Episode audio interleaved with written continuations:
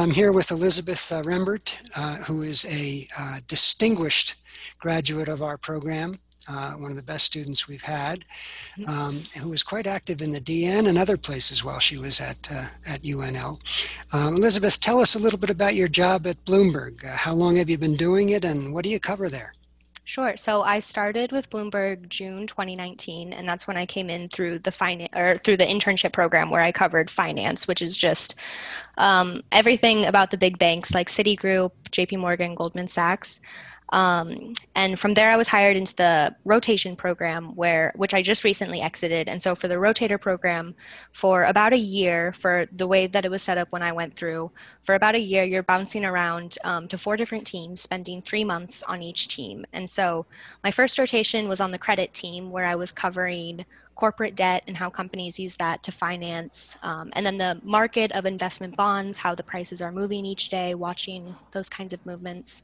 Then I went on to the breaking news team, and then finally I finished up with agriculture, um, where I was mostly covering grains markets and doing some more fe- longer feature stories about how coronavirus has um, impacted food and especially food supply chains. And now I'm back on breaking news as my full-time placement, which is the way that breaking the way that people at Bloomberg describe breaking news is that we're trying to own the first 15 minutes of when a story breaks. And uh, we have breaking news split up into two different workflows. And so one of them is the wires workflow. And that's where we're watching for SEC filings, for press releases, for like web scrapes.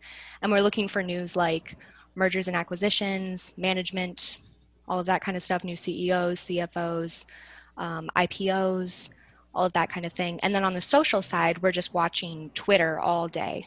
And those stories are a little bit more abstract.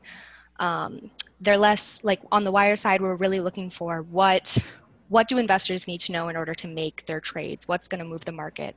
But on the social side, we're also thinking about that. So, like if Elon Musk, in all of his craziness, tweets something about Tesla, we'll always headline anything that Elon Musk tweets because you know everyone's very interested in that. But we're also looking for things that our general audience might be interested in. So it's a little bit more nuanced than the wires side.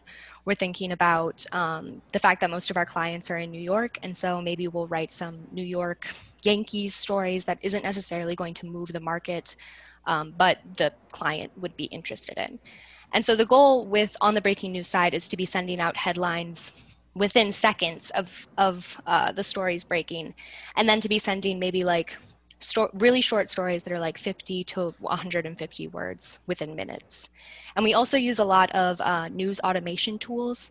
And so these are things that go into these releases as far as like when we're looking at earnings, it'll look at the earnings per share and it'll pull that number out immediately send a headline, pull all of the other like uh, relevant metrics out, and then put that out into a story just immediately within like a tenth of a second.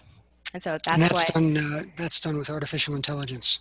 It is, yeah, yeah. So we've we've made up all of these computer programs and all of that kind of stuff that go in and pull that out, and it kind of just covers the base for us, like you know when when tesla earnings hit when it's really like a really tense time. Everyone's like thinking about this. The investors want to see it immediately.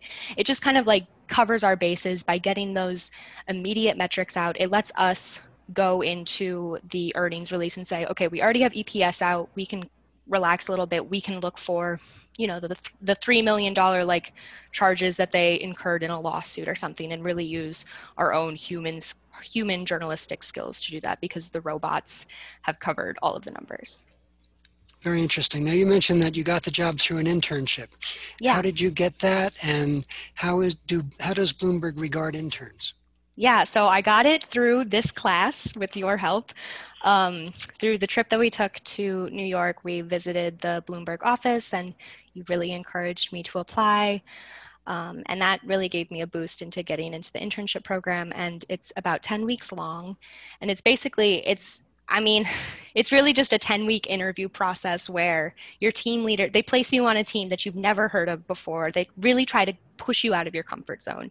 And so you're uncomfortable, and your team leader is really looking at how you learn, at how you accept challenges, at how you grasp the data and the material, and how you accept the assignments that they give you, but then also how you like start they're looking at how you start to put it together in your own mind and how you start to pitch your own assignments. Um, and then at the end of the 10 weeks or so, then you can start going into the interview process for the rotator program. Um, but they really, they really value interns. It's really like you can, you really, I really felt like I was a valued member of the team, and so many people reach out to help to ask you like how they can help you especially because the people who are on the teams they understand that this is a really complicated subject matter and that you're probably coming in with no experience. There's a lot of compassion there. And there's also a lot of people who are working at bloomberg full time who came from the internship program as well. So not only do they understand you know oh yeah this is a really complicated beat but they also literally understand where you were. So Bloomberg treats its internship program really as a kind of a screening device for getting full-time employees, which is somewhat different yeah. than other internship programs. Yeah, absolutely. It's definitely a pipeline. It's a really it's a really stressful pipeline, but it is a pretty seamless pipeline where there are steps to getting. And I know that that's not the case at a lot of other agencies like Reuters, for example, like our biggest competitor.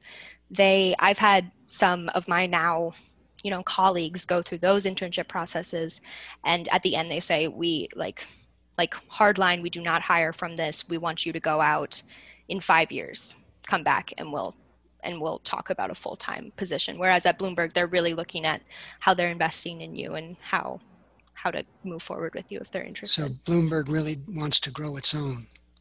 Yeah definitely. So what do you like most about your job now? You're on the breaking news desk. What do you like about it?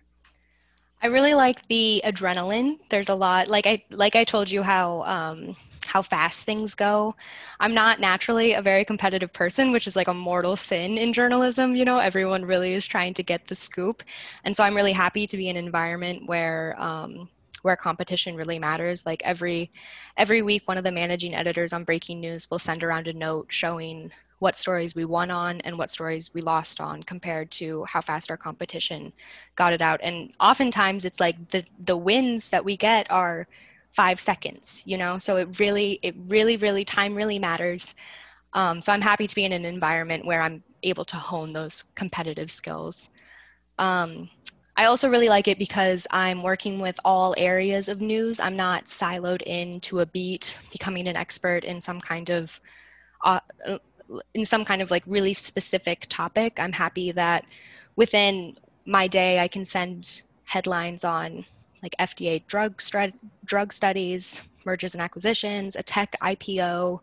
Um, the other day I wrote a story about how the Wells Fargo CEO made these comments on um, like black limit, there was limited black talent to pull from. So you also get those kinds of interesting human interest stories, not just necessarily like all numbers stories. So I'm really happy that I can kind of have that that perspective on all of the topics in the newsroom and also be like establishing relationships with editors ac- all across the newsroom as well instead of just getting sunk into into one topic what do you think of the people you're working with I really like them. That's that was one thing about the rotation program is going around the newsroom. Um, there's definitely topics that you see where you're like, no, I'm not comfortable with this at all. I don't see a future for myself here. But you really like the team inevitably of of all every team that I was on I really loved the people. And same thing on breaking news. Even though it's a really it's a really intense environment as far as the speed and the tools that you're handling but everyone is really encouraging. And not only are they encouraging within the breaking news workflow they're also encouraging you to try and find something else that you're passionate about like a topic that you might want to delve deeper into maybe on the breaking news workflow, you're not getting as much of the journalistic sourcing, all of that kind of, you're not out on the streets reporting, but they encourage you to try and find those passions. And so they're not only encouraging to you to do your job well, but also to try and find ways to enrich yourself with what you're working on. And they're fairly smart people? Oh yeah. yeah, definitely. It's re- and it's really interesting because at Bloomberg it, it doesn't feel like there's a there's really diverse people as well. Like there's you know demographically diverse but then there's also like my team leader right now he um he, his background is in mechanical engineering not journalism. So he he brings like that technical that technical background for these tools. And so they're really smart and they're smart in a lot of different ways.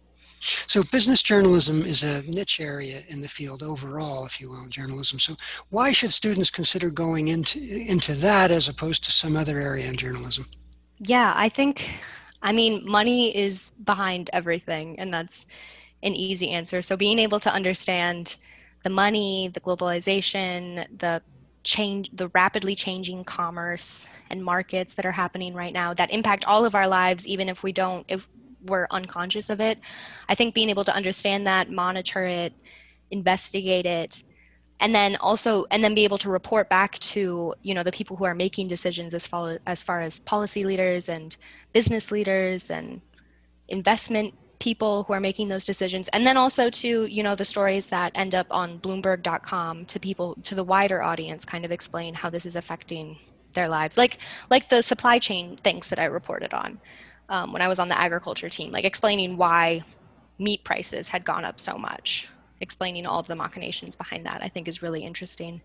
I think also that business journalism gives you a lot of opportunity um, to excel at the data side of it with the numbers the graphs you know going through the spreadsheets but then also you're doing you're still doing the storytelling of it of the power the dynamics between people.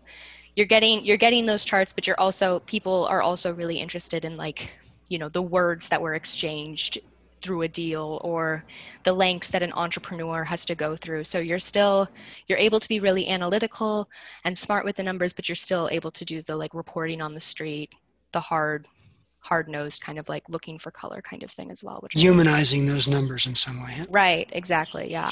So so many areas in journalism are having really tough times right now as you know particularly newspaper, newspapers. Mm-hmm. why is an organization like bloomberg a better bet for the future well, I don't want to jinx myself and be like, I feel totally secure. Um, but they did tell us, you know, early on in the pandemic that um, they weren't seeing any pandemic related layoffs and that we could feel secure in our job that way. Uh, Bloomberg is unique because Bloomberg News isn't what's generating profit for the organization. It's clients are paying $24,000 a year for access to the terminal, which is um, just like basically a computer software system with all kinds of financial information on it, of which Bloomberg News, like the stories that we put out, is a small part of. So I think that we have a lot of security in knowing that it is a profitable company and that this company isn't looking at us to make money. It's also um, not depending on advertising, is that correct? Yeah, yeah, no advertising either. Um, so Except that, so, within certain magazine products, but uh, sure.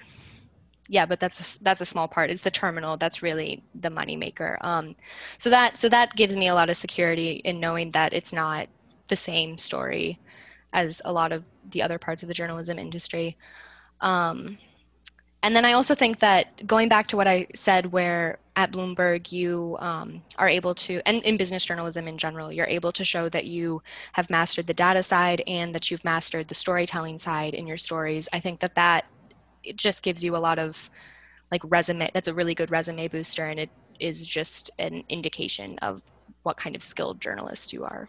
And Bloomberg is also global, so um, right. somebody like you who speaks Arabic can look toward a career that might involve foreign correspondence. Is that correct? Uh, yeah, yeah. That and that was another thing that really, really drew me to Bloomberg is that it's it's incredibly seamless to try and get a job in another bureau. I mean, obviously there's all of the, you know, life complications of moving to a different country, but as far as jobs being open and them being accepting of you, it's it's a really great company if you want to work abroad it's truly a global operation. I mean, it has scores Absolutely. and scores of bureaus around the world.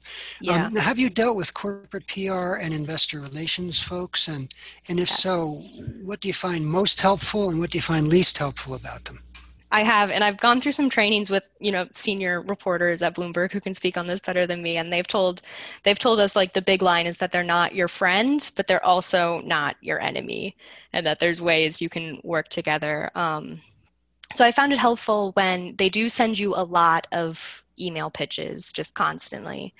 Um, and sometimes they will be offering you access to a source that you have been wanting to. So maybe on on agriculture, um, one of the reporters I was working with, she got a pitch to talk to the Kellogg's CEO from a PR person, and so she took him up on the she took him up on the um, on the pitch and she got this interview and she didn't necessarily write anything from that interview but she did make that connection Um, and she was able to eventually cut out the PR person from it in order to have direct access to the CEO because they had made that relationship. She had gotten their contact information. Um, so they can be really helpful in providing that first step to getting to a source. Uh, they can also be helpful when you do when you introduce yourself if you are new on a beat um, and you want to brainstorm ideas um, they're just it's about you know building that relationship just as much as with a source but it can it they are unhelpful when you might email a source directly and then they send it over to a PR person and you get a PR email back to you and you're like, ah, why did you do that? Because then you have to go through the rigmarole and they might sit on an interview with you, which is discouraging because they might cut off questions. Um, so I think you just have to be clear about what you're trying to do and what they're trying to do. But sometimes, you know, if there's been times when I've been trying to report out a story and a PR person will say, no, they're not going to talk to you about this, or like they're not going to offer you more information about this. And it's really frustrating that they're completely denying your answers for that. But it can also be encouraging in that you're like, okay, now I'm really onto something because they are being a little bit more guarded about this. So inadvertently, they can be helpful at times. Yeah, definitely. But I think that you, I think that there is a little bit of trying to get around them for sure. um, finally, do you have any advice for students?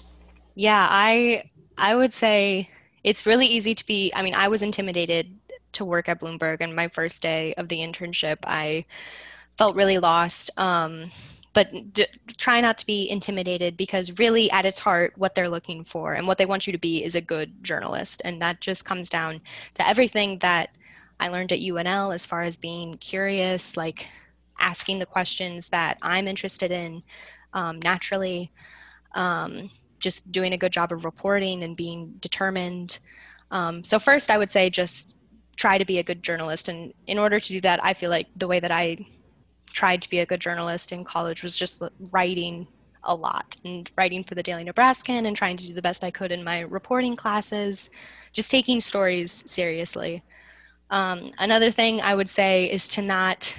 Another way that I've I've felt intimidated in these circles is because it's really um, filled with people who are from the East Coast, have gone to impressive schools, and know each other. It's a very tight circular like community but they're really interested in in diversity of perspectives not necessarily just meaning you know demographic or like race and gender and that kind of stuff. They're also really interested to hear what someone from nebraska who grew up on a farm has to say.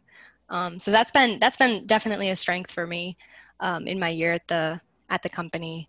And then my and then i think my biggest piece of advice is just be absolutely willing to try anything and and 100 and this is my actual biggest piece of advice just learn how to take like criticism and constructive feedback. Just let it like roll off your shoulders. Don't take it personally and learn how to grow from it because that's that's what you need to do especially at a place like bloomberg where you're just learning constantly. This was very helpful elizabeth rembert uh, an emerging star now at bloomberg news